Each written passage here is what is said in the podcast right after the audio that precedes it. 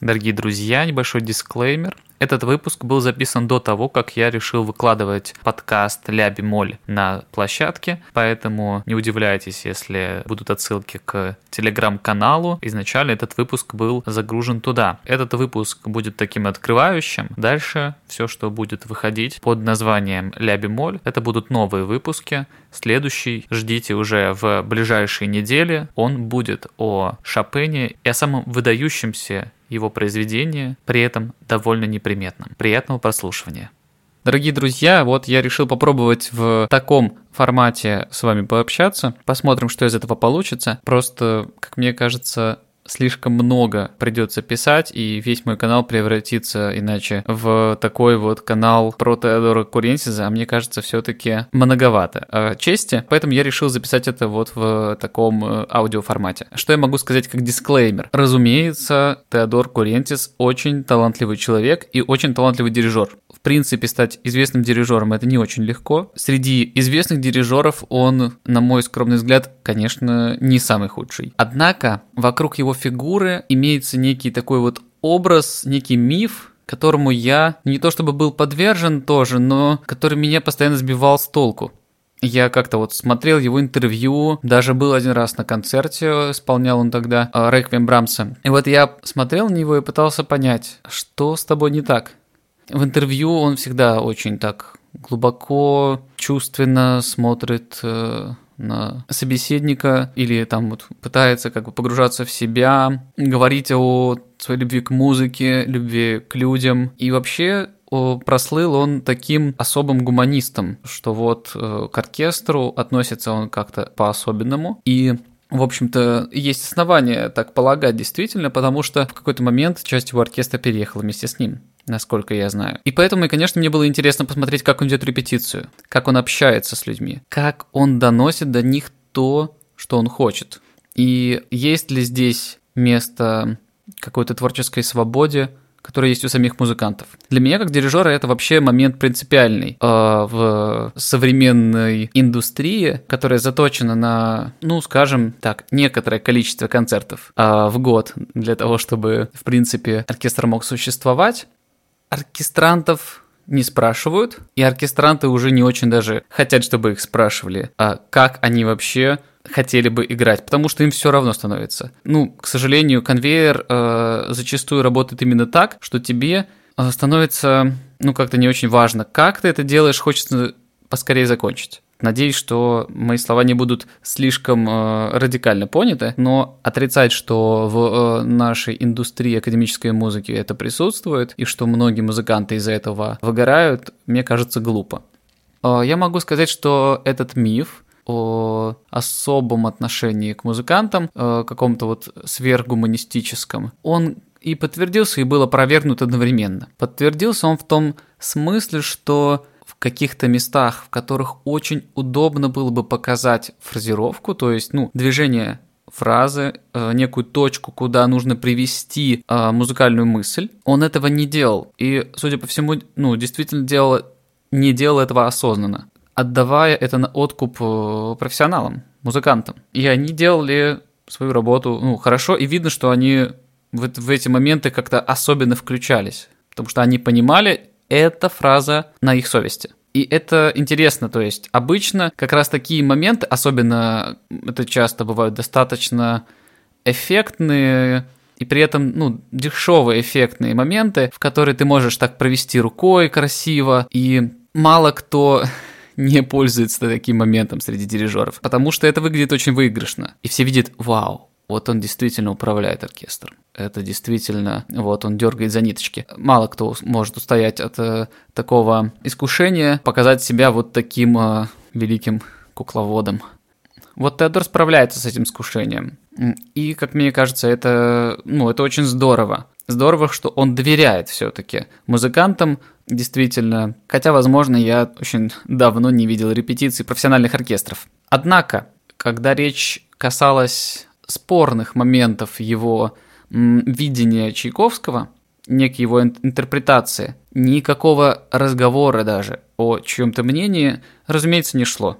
Это была привычная э, работа с оркестром, в том плане, что Дирижер, уже все решив, просто пытается донести свою мысль так, чтобы его поняли, и чтобы поняли не в, может быть, даже в каком-то концептуальном ключе. То есть он не пытается объяснить, почему он делает, не знаю, какое-то излишне резкое сфорцандо. Нет, он пытается донести, чтобы они просто это сделали, чтобы они подобрали тот штрих э, и достаточную динамику для того, чтобы э, подчеркнуть его интерпретацию. И в этом плане, наверное, я ждал слишком многого. Ну, это, наверное, была такая просто надежда, что, может быть, хоть где-то в этой профессиональной индустрии академической музыки, которая э, работает, пусть как не очень быстро, но все-таки такой конвейер, потому что работает по законам рынка, по законам э, концертных агентств, пусть и своеобразным, что вот, может быть, есть там островок все-таки, а, где люди все вместе а, могут создавать творчество. Вот. Но эта идиллия, судя по всему, она останется такой вот утопией. В этом, наверное, нет ничего страшного. Давайте еще поговорим немного о том, как э, Теодор ведет репетиции. У него очень театрализованный подход к объяснению. Невероятно. Ну и к дирижированию тоже, но тут как бы мало у кого он не такой.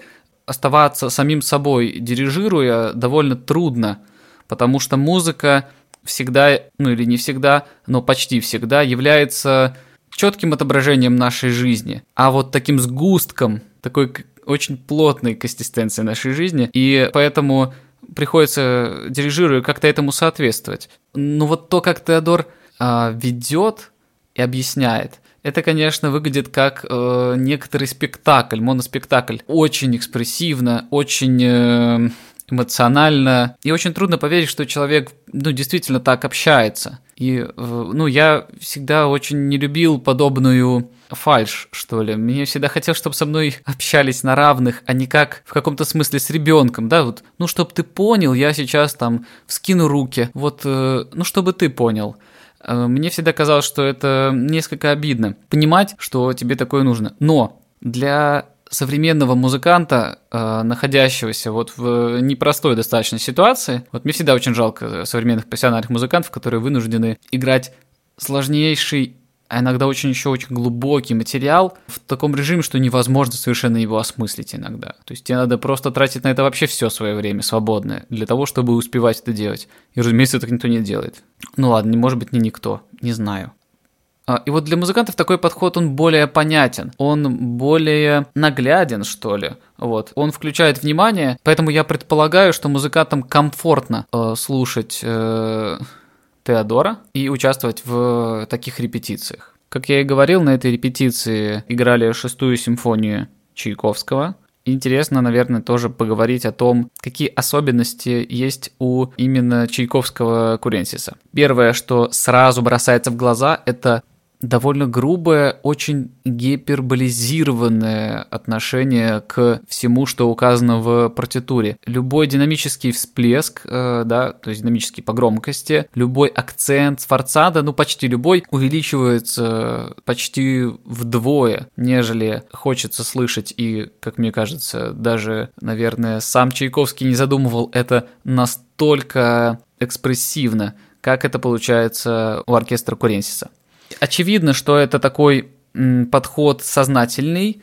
Э, он, наверное, отчасти сделан для того, чтобы просто выделяться. Он действительно несколько выделяется из, э, из традиции исполнения э, симфонии Чайковского в России. Это правда. Наверное, это и честный подход, потому что, судя по всему, сам Теодор очень эмоциональный человек, и ему как-то очень подходят, подходят именно эти всплески, эти такие утрированные акценты. Но такому человеку, как я, который э, последнее время живет э, в такой парадигме Арва Пярта, где тишина и очень тонкий подход к всему, что в этой тишине звучит, для меня такой подход, конечно, кажется несколько грубоватым. Более того, иногда он играет действительно во вред, как-то несколько нивелируя глубину и серьезность того, о чем идет речь в шестой симфонии Чайковского. Например, очень меня огорчила э, середина во второй части.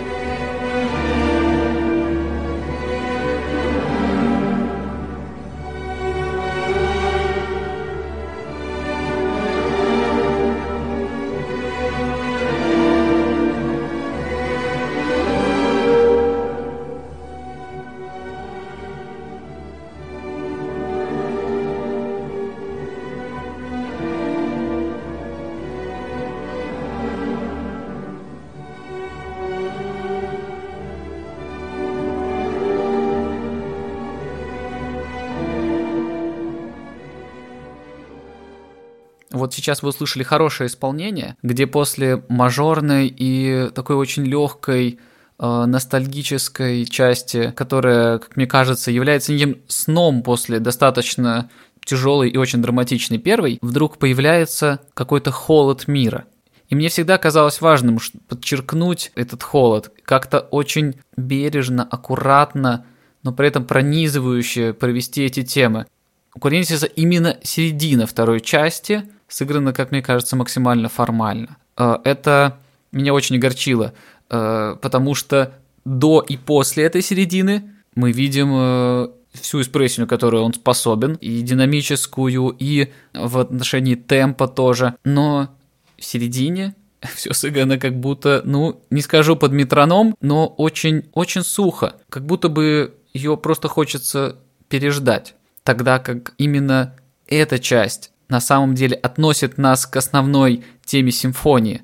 Она как бы является таким призраком реальности внутри сна. И это потеряно в исполнении Куренсиса. Но я не только плохой могу сказать о трактовке Куренсиса. Мне понравилась одна идея, которую я выделил, и которая, как мне кажется, ну, в общем, сознательно является такой красной нитью, проходящей темой, которую захотел выделить дирижер, а именно некоторая ностальгичность, некоторое постоянное припоминание – это звучит несколько культурологически, извините, тут э, от осинки не родятся апельсинки, но э, я постараюсь как-то объяснить, о чем идет речь. В музыке очень часто бывает повторение какой-либо темы, особенно вот в этой симфонии это очень часто происходит. Э, даже главная партия, например, состоит из довольно близких э, ходов. Например, первый звучит так, а второй так – у Чайковского явно было желание подтвердить первую тему второй и как бы сыграть ее несколько более выпукло. Но Куренсис делает наоборот. Он вкладывает основной смысл в первую, а второй является ее отражением. Играется всегда намного тише, как вот блекло издалека, как некоторая память об этом. И это очень интересно соотнести с основной мыслью симфонии, которая является, как мне кажется, окончание борьбы с фатумом, с судьбой. Окончание довольно трагичное. Наверное, на данный момент это все мысли, которые в моей голове хоть как-то смогли сложиться в что-то удобоваримое. Я надеюсь, э, что это не последний такой импровизированный подкаст. В общем, если вы как-то распространите его и вообще будете приглашать в наш канал своих друзей, это будет замечательно, потому что никто из нас не знает, как нормально продвигать э, телеграм-каналы. Если вам это интересно, если вашим друзьям это может быть интересно, делитесь, пожалуйста. И до новых встреч, я надеюсь, в каких-то, может быть, еще новых и э, неожиданных форматах. До свидания.